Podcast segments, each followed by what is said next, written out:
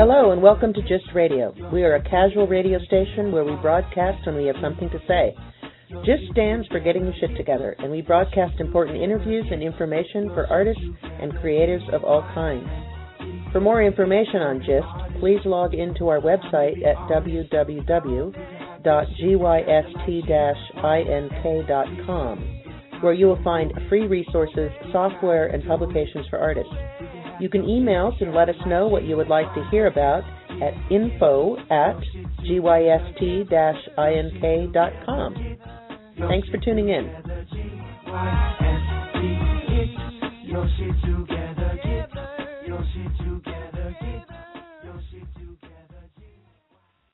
Hello, listeners. Welcome to GYST Radio. I'm your host, Kara Tomei, and today I will be talking with Yuval Sharon. He is the founder and artistic director of The Industry. The Industry presents new and experimental productions that merge music, visual arts, and performance in order to expand the traditional definition of opera and create a new paradigm for interdisciplinary collaboration. The company aspires to be regarded on a national level for premiering the most exciting and experimental new work in the country although they're only a couple of years old, with the groundbreaking work that they are doing, I believe the industry's aspirations will be fulfilled to be known on a national level, if not beyond. And I'm very excited to talk to you all today about how the industry started, some of their projects, uh, past and upcoming projects. So let me welcome you all to the show now. Hi, Yuval. Hi, Kara. Thank you so much for having me. Oh, you're welcome. Looking forward to the conversation. So, Me the too. industry, what an exciting new company. Of course, I'd like to just dive in and hear about the how and the why of of starting this company. Thank you. Yeah, well, it was, um, you know, it's one of those things where when people see how far we've gotten in such little time, uh, they always ask me, well, how did how did it really get started? And um, I, I tend to like to uh, quote the Tao Te Ching by saying that you know the journey of a thousand steps begins with the ground under your feet. And uh, those first steps, you just have to start uh, somewhere uh, with with a grand vision in mind, but you begin uh, with the, with the smallest steps possible. So that's kind of how we began by just starting to think about what kind of home for new opera we envisioned. I had been uh, living in New York up until uh, about 2009 um, and had been working at New York City Opera on their new opera project, Vox. And um, I'd gotten to know so many composers and librettists and uh, American writers that are that are really trying to create a new definition for opera, but didn't necessarily have a home to uh, to actually produce their pieces. Uh, Vox at City Opera was meant more like a concert. And so I started thinking, wouldn't it be great if there was a place for these really radical experiments uh, to really have a home? And at that time, I was also working at um, the LA Opera as the assistant director for the Ring Cycle, and I started to get to know LA and started to discover what LA was about, and started to think that the amazing qualities that the LA audience has to offer makes it the perfect uh, the perfect platform to really be exploring these kind of new definitions of opera. And um, so after the Ring Cycle was complete, uh, I just I basically decided that uh, that that uh, I wanted to build a company, and it was primarily inspired by Anne LeBaron's opera Crescent City, which which I workshopped at uh, New York City Opera and had seen it not get picked up by any opera house for full production, and realizing that Anne's vision was so extraordinary and so um, so out of the box that it really needed its own company to to present it so that it's presented as, as what it needs to be, uh, not not kind of uh, through the ringer of, of the traditional opera apparatus, but for it to be done on a totally independent level. And um, I I feel like there's in in Los Angeles and right now in America in general there's real entrepreneurial spirit in the classical in the classical music world, and that's something that I felt that we could really be a part of by starting a company that's that's devoted not just to Crescent City that was our first production, but also to start thinking about what are future productions? How can we start developing an audience specifically for these experiments and putting new work together? That's Um, that's wonderful. LA is ha- is happy to have you. Let me just say that it, it is incredible. Your first production was such a huge multi-layered, multi-dimensional, out-of-the-box production. I mean, what a way to kick off a company uh, and and uh, and then a season of works. Because, and especially what I find interesting is this combination of opera, performance, visual art, visuals, etc. I, I usually often I interview visual artists who have started uh, their own collaboratives, organizations, etc. And what really interested me about um, the industry is, of course, it's entrepreneurial and groundbreaking work, but also really that combination of using the visual arts as well to tell the story and to really break boundaries between disciplines. Um, I mean, we just have to start talking about Crescent City because honestly, we could probably talk the entire episode about Crescent City because of how grand scale it was.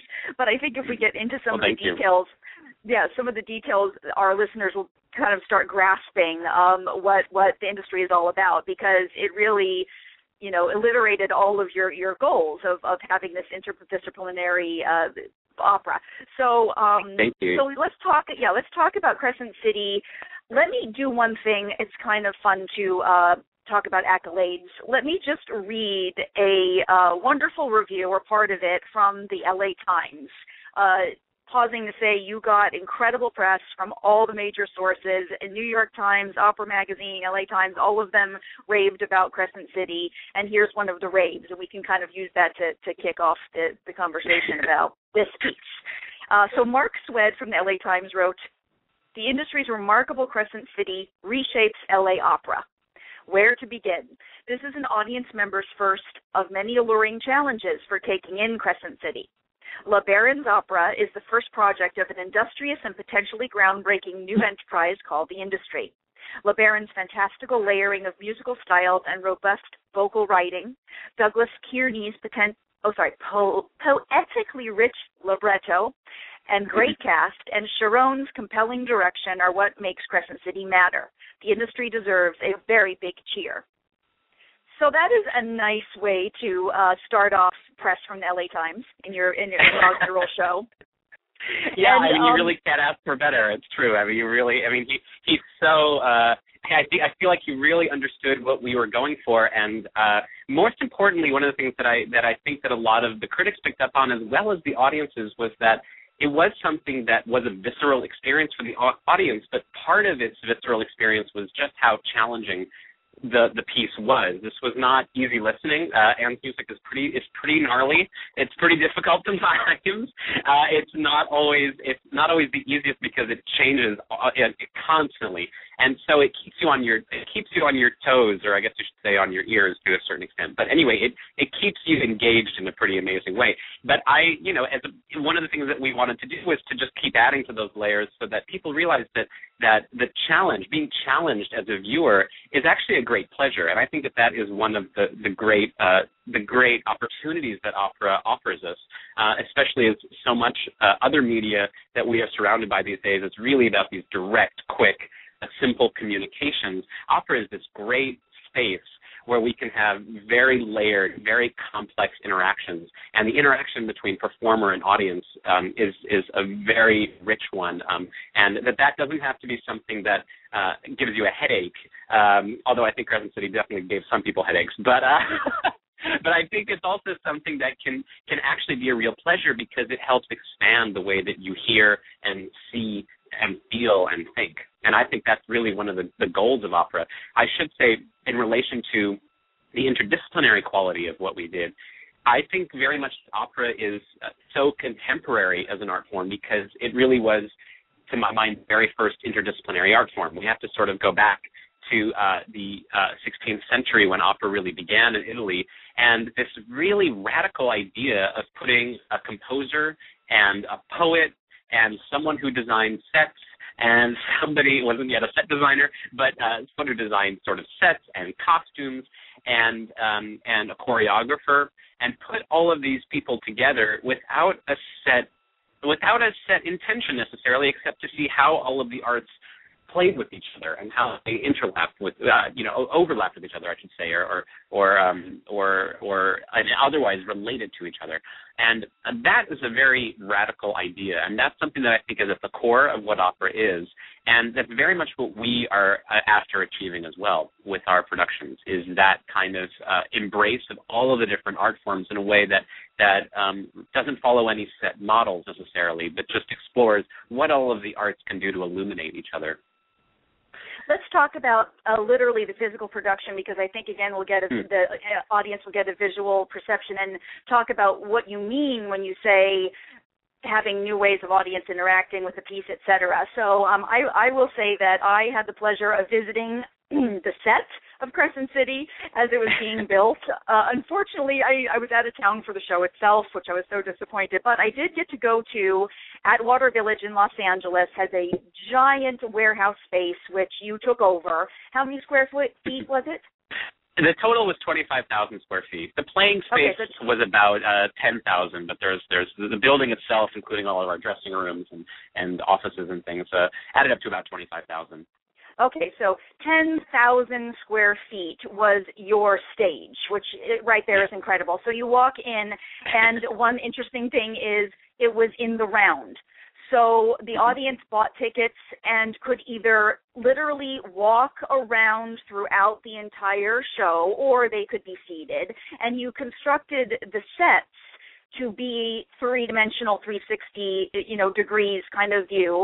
Um, i remember seeing various installations being built and i would like to point out that what you did is you had visual artists from los angeles some of them very well regarded names in the la mm-hmm. art scene did their own installation slash set piece. I mean basically creating something that is a visual art piece that that is also part of the set and they were all around this 10,000 square feet different areas that the players would interact with on under etc and um again theater in the round and then i saw of course a lot of wonderful photos and videos on your website.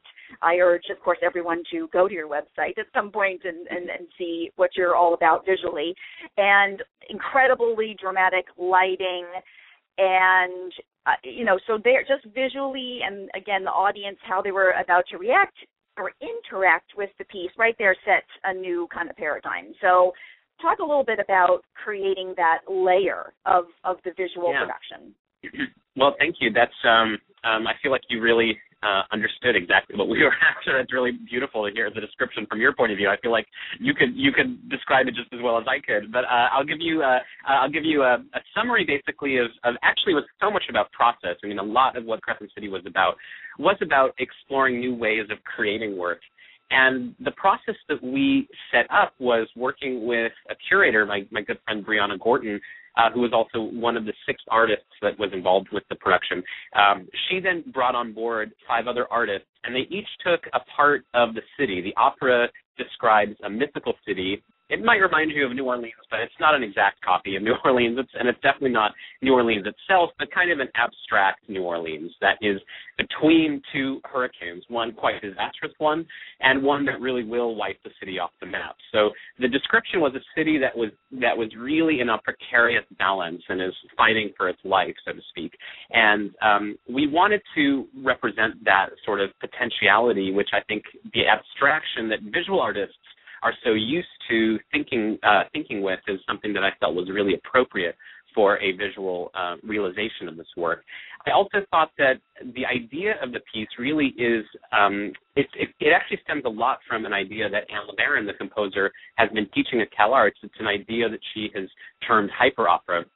And it's something that in our conversations, I started thinking about how I'd want to take Anne's ideas of, of hyper opera to a level of production. And hyper opera basically is something that she described as as, as a, very non-hierarchical method of of creating opera. Um, if you look at standard opera, at least uh, you know I described what it was like in the in the 16th century. But if you move forward to the 18th and 19th centuries, you start to see a very hierarchical type of uh, t- uh, type of, uh, of of a working method in which it's the composer and then the librettist and then the conductor, and then you know the singers, and so on and so forth. Further down is the director, and further down from there is the set designer and costume designer.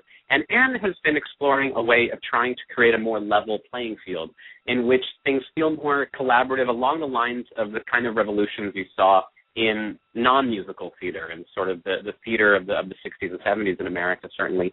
Um, but this idea of a collaborative effort, and that's something that um, that Anne has been really interested in, and then I wanted to see if we could take it to the next level. And part of my way of thinking of, of how to take that to the next level was to not just have one set designer, but actually let each of the individual uh, stations of the city be designed by a completely independent artist would then work in a collaborative way between something that represented his or her own practice as an artist and that also meshed with ideas that would work for the opera.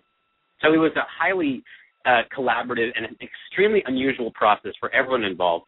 And me as the director, I'm more used to working with sort of one set designer and working closely and realizing uh, sort of one vision. But suddenly this became a piece with multiple visions that coexisted simultaneously. And Kara, you mentioned the audience, and for, from the very beginning, I wanted to create a kind of audience configuration that would let the audience realize that their own highly subjective experience of the opera is something to be prized. It's not something that everyone is going to be seeing the opera at in exactly the same way uh, across the board. But in fact, everyone's unique position is going to reveal different layers of information in the opera, of course, but also encourage an entirely different relationship between that individual spectator and the performance that's going on. So that's something that is um, that's something that I feel like we wanted to I, I wanted to make that part of the form of the creation of the piece. And so bringing in six different artists, and I should say that we had six different visual artists. We also had one um, a sort of she's a visual artist as well, and also is, is works very very very often in, in traditional set design who had the very challenging job of trying to pull it all together and think about oh, yes. the spaces in between. So I mean, it really is more more like seven visual artists that were involved in putting this together. And so, um, and visual artists again. I mean, for me, the visual artist was important not just because one of the things that I find so inspiring about LA is the visual arts community here, which is I think incredibly vibrant and exciting and um, supportive of each other in a way that's really terrific.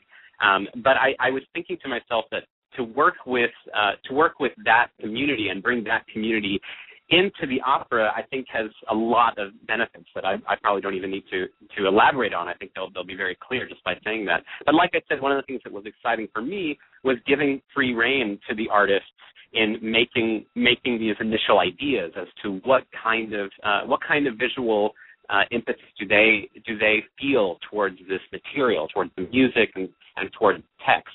And then we went through the process of uh, making sure that it also worked in terms of performance.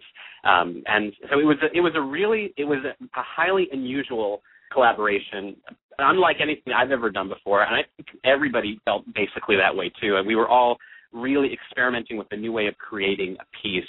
And um, and I think that for me, you know, opera is often considered a transformative art form. I think that's a buzzword that a lot of people like to use. Uh, that uh, opera is transformative. Somehow it's gotten that that connotation. And I um, I only say that because I've often been I've often gone to a performance of the opera and felt very noticeably non-transformed by it. And I tried to think to myself why that is, um, not just because of conventions, because once you learn conventions, you can get into to uh, to all kinds of different approaches to, to pieces. But I thought to myself that if we wanted the audience to really be transformed by the performance, that we first had to start by ourselves as artists being transformed by the process.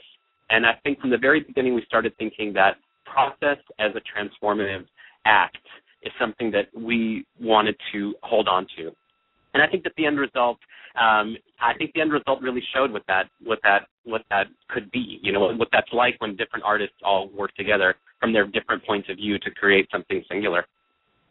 It absolutely, it absolutely worked. It, it really, I feel like looking at uh, the pictures and the video and hearing your story, there was one of those magical moments of just everything coming together in this kind of beautiful way that was meant to be. I also think it's wonderful and maybe meant to be that you are bringing opera into new audiences for sure. I mean, even just involving the visual arts and the audience for visual arts in that way brings you a new audience. I mean, let's be honest, opera is in a way a rarefied thing, or it's often thought of as this kind of it has its audience, but it's kind of this audience that's you know just for opera. I mean, I myself, I've probably seen two or three operas in, in my life. You know, I'm a cultured person. I go to. I was brought up going to museums and shows and plays and a few operas thrown in there, but I wouldn't consider myself someone who goes to the opera and seeks it out in terms of traditional Right. traditional opera. And but this th- what you're doing is so beyond that. It is opening up audiences across all sorts of dis- disciplines and ages. I mean, it was exciting and and, and visual, I- all of those things. Um, you know, it's really you're really doing a wonderful job of placing um, the industry in uh, you know a place where you're going to really open up to various uh, new connoisseurs. You know, can become a connoisseur of new opera. And oh, so thank that- you. yeah, that is Yeah. wonderful. Let's. I want just like I said, Thank you very much. Chris, we've we've gone through um about half our half our interview uh, talking about Crescent City, and uh, like I said, we could probably talk more because it was Oh, yeah. you know such a grand thing. But I want to move on to your upcoming production because also it is going to be a, a, groundbreaking uh structure. It's totally different in a way. It is not massive. It is not grand scale like Crescent City was 10,000 square feet and, you know, hundreds of audience members and a hugely long, long run, etc. Your newer project called Invisible Cities is going to be quite different, but very innovative in terms of its presentation. So let's talk about Invisible Cities, which is described on the website as a an invisible opera for wireless headphones, which will take place at Union Station in downtown Los Angeles. So, what's an invisible opera? That's what we're discovering right now. We still have three months to to go through the process of defining what that is. But in many ways, uh, figuring out what to do after City was very much a response to what Crescent City was about. Crescent City was this overwhelming visual field. Uh, the six visual artists. There was, of course, also a lot of video, which we which we didn't discuss, but was another whole layer that was part of the the, the, the production. Um, you know, their and music being very loud, very uh, wild and fantastical. Um, I wanted to make sure that what what we did as a second major production um, would be as different as possible from Crescent City. Not because I don't believe in what we did in Crescent City, but more because the field of opera, I think, is a very, very wide one, and I think it's important that a company uh, like the industry is constantly saying that opera is a limitless field. I mean, it's a, it's a limitless horizon, and there are so many different potential definitions of opera. And um, the, the the way though that we're approaching the the, the process is, is actually in many ways very similar. It's also uh, highly collaborative uh, with lots of disciplines. This is a, a co-production with the LA Dance Project, Benjamin Millepied's company. So this is um, in this case where we have visual artists. This time we have dancers and, and, and choreography and dance.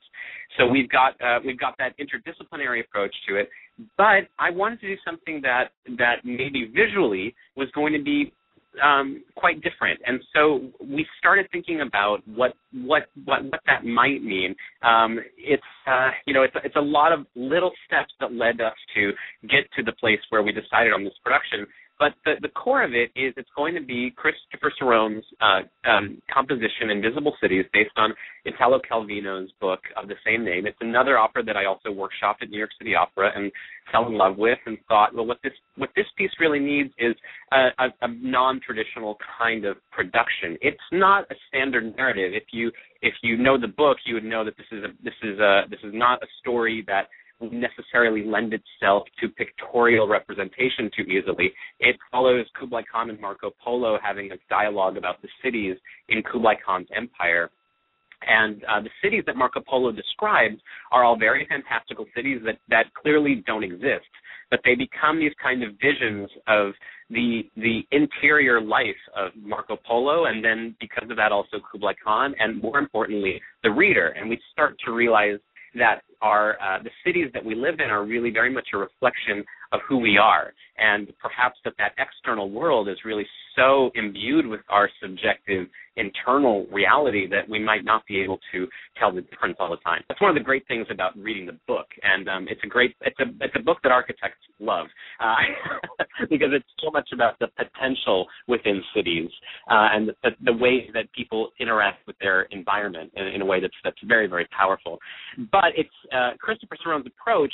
Um, you know, he he you, you would imagine a lesser composer would have you know described the various cities and you'd see the residents in each city and you'd see the life in each city and each one might have a slightly different musical vocabulary. It might be kind of potpourri like in which you know, um, one city might be uh, might be you know an Argentinian tango, and the next might be a mariachi band, and the next would be a string quartet or something kind of simple and simplistic and not very interesting like that. But Chris's approach is much more on the on the sort of macro level, in which it's an incredibly meditative and very very quiet and personal experience. And from the beginning, I thought this is this is a piece that you want to hear with the intimacy of as if it's being whispered in your ear. And at that point, um, it just so happened that sound designer um, Martin Jimenez, who did sound for um, Crescent City, uh, we started talking about different ideas for future productions, and he had uh, he had uh, mentioned that working with headphones was an interest of his, and both of us had seen uh, productions that used headphones, but we thought, well, wouldn't it be interesting to do a live performance with headphones? Um, Martine's first response was to do it in some place like the Getty Villa or something where they already have this kind of system um, for uh, for moving through a space with headphones, the kind of thing that you see in, in art museums. But I was more interested in a kind of a public space or a space in which this would be um, an unusual experience to be walking around and, and hearing a, a live performance happening. And more importantly, I was really interested in what would happen in blurring the line between this high culture of opera and everyday life, and in a way that was seen as imperceptible as possible. And so, uh, to make a long story short, as usual, when you say that, it's too late. But in any case, uh, to, to, summarize, uh, we got to the point where we where I realized that this particular opera, Chris's opera about uh, about this um, this very meditative, um, this meditative, very contemplative look at the internal life of each and every citizen of the city would be so perfect to be done in a place like Union Station with the singers and dancers inter you know in, intermingling with the general life of the station um, in a way that only the people that are clued into the performance via headphones would notice. So all of the singing is very, very quiet. All of it is incredibly subliminal, and it's happening while the station is in operation. And all of it is happening live, and all of it being heard via wireless headphones. The orchestra is um, in another building. It's in, for those people that know the uh, Union Station, that there's a beautiful pavilion that's uh, called the Harvey Restaurant. Um, it's now used primarily for weddings and for special events. Um, but that's where we'll put our live orchestra, and the audience will be invited to wander freely, and we'll be searching for these singers and dancers. It's something that uh, will probably feel almost more like a sound installation rather than a more traditional opera. Um, but because of again using using dancers and using um, using that element and having them move through this, these entire spaces of Union Station, I think is uh, for me, it seemed like the perfect follow up after Crescent City. It's, um, yes, it sounds it sounds incredible. It sounds incredible. So just to clarify though, so all of the live music will be in another place, not in the main part of Union Station, and the audience members will have headphones and they will, like you said, be wandering freely while listening to the singing. And then you say there will be some dance uh, going on in in different yeah. areas of the station that the audience will come upon or search for? Well, the singers actually, uh, the, the musicians. I mean, I'll just clarify that the musicians are actually in the Harvey restaurant, but the singers are far away from the orchestra. The singers are moving through the space along with the dancers and along with the audience. Um, so, um, so that singing is happening within the the sort of, I guess you can call it the performance space of the of the opera. Um, so they're they're kind of uh, all over the space along with the dancers, and you as an audience member will then be hearing their voice, but they might they might be they might be uh, in an entirely different room. They or they might be right next to you. no, I think it's going to be again. It kind of in a way follows along the lines of the audience relationship to Crescent City, in which I really wanted the the subjectivity of the audience member to really radicalized. Um, and no two people are going to even see the same thing in this in this production in any way. Um, you know, it, depending on where they're standing or sitting in any of the given rooms of the playing space, they're going to have an entirely different encounter with this opera. Um, they may, for example, you know, only follow Marco Polo and might not see Kublai Khan until the very end. Um, in which case, they might think that Kublai Khan is uh, a recorded voice, or they might think Kublai Khan doesn't exist and only lives in Marco Polo's imagination, which is a layer of the book that I find really quite beautiful and, and something that we can then make quite literally um, and very physically in the space uh, realizable for the audience. So the general population coming through Union Station will also encounter some of this as well. Yes, and that's going to be a really that's going to obviously for me that's one of the most exciting parts about this production is yes. the interaction with the general public because and that's because because that is something I can't possibly uh, control um, or um, or predict. So this is going to be something that will be will will make every performance radically different just for the just for the fact that there is a, that there is actually really a cast of uh, potentially thousands, depending on who visits the station during the 70 minutes of the performance. Um, right. I'm, I'm curious. So, to, I'm sorry, yeah. just curious to ask about um, was it was it easy to get permission from Union Station to do this production? What was that like about approaching the higher ups there and getting them to agree to let you do this? It's a it's a process. It's definitely a process. Uh, I'm really excited though that the you know the, the people at the very top at Metro are are thrilled about this idea and um, see it as something that really celebrates the station and and that, that is another element of what this whole production is about. The reason why Union Station is so perfect for it is imagining being there for 70 minutes. I mean, there's how many architectural gems in the city can you say that of? That it will be a pleasure to be there for 70 minutes and to be experiencing it in this way. Um, yeah, it, it's it's such a glorious building and something that does feel like it sits right at the heart of the life of the city and the history of the city. Um, and because it's uh, it's just about to celebrate its 75th anniversary, now is the perfect time to be doing this this project. Um, they have big plans for the 75th anniversary um, at Metro of the, of the station. Um, that's going to be in May of, of um, uh, May of, four, of 2014 uh, next May, um, and that's again really really celebrating what the station meant to the city. And there's there's the Getty is doing an ex- exhibit about this. I mean, it's it's really something that I think our timing uh, is is really perfect because I think Union Station is really it's something it's a it's a place that everyone who's been there falls in love with immediately, and I think it's just on the on the brink of become of becoming once again that kind of central hub for uh, for Los Angeles life. Right, another uh, fortuitous moment of things coming together for your company. Uh, that this, the um, the stars are aligning for for uh, for the industry for sure. Speaking of the stars aligning, I wanted to just congratulate you on the success of your Kickstarter campaign. Um, you Thank you. raised ch- close to twenty-eight thousand dollars on Kickstarter for Invisible Cities. That is a really wonderful feat. So again, a congratulations for that. Um, you know, Thank crowdsourcing crowdsourcing seems like the you know perfect thing for adding into your repertoire because it's all about audience participation and and the industry Mhm. is doing you know so many different levels of you know get having people be invested in more than just you know passive passive receiving but actually actively being Right. part of it. And even in invisible cities almost creating the, the work as well. I'm i'm so excited for that piece. And um i'm going to have you. to quickly get my ticket because i have i've it says limited limited tickets. I, how many audience members will participate for each show? How many tickets Well- will be available for each show Well, we have um, we have about 125 headphones for each performance, um, Okay. and we we are going to do we are going to do, and that's actually somewhat conscious too, because we don't want the station to be overwhelmed with uh, with people with headphones. We'd like to keep it as uh, again as imperceptible as possible. So we wanted to keep the number uh, the number down as much as possible. Um, but we are going to be doing performances at 7:30 and 10 o'clock on almost every performance date.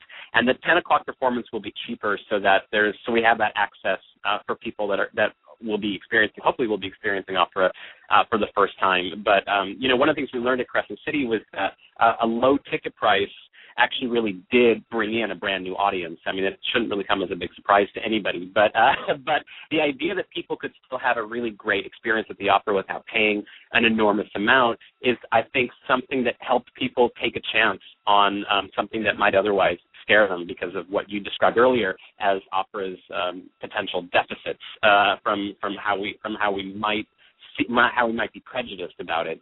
Um, so that's something that is important for us again uh, for Invisible Cities too. Uh, the 7:30 show, um, the 7:30 show and 10 o'clock show will be uh, separately priced, and we'll also do uh, on for the our Tuesday performances. Uh, we're going to do $25 Tuesdays, in which every headphone for both performances will be $25. So those are ways in which we are uh, encouraging new audiences to come and see what we're doing. Well, you certainly are encouraging uh, collaborations, new audiences, and I encourage everybody to go to uh, your website, which is theindustryla.org, and ex- look at some of these images of Crescent City and see what you're up to. Also, they can get tickets for Invisible Cities through the website. I've enjoyed our conversation. We could probably go longer, but I'm going to end it here and just urge people to uh, to support the industry because you really are doing a, a wonderful wonderful job of groundbreaking uh, new opera in this city of Los Angeles. So I thank you for being my guest, Yuval. As well, I thank, you for inviting me and mm-hmm. thank you so wel- much for the welcome. invitation and for your encouragement and excitement about about this work. It's really it's really great. Absolutely, I, the the no, no thanks are needed, and I do thank people for listening to GYST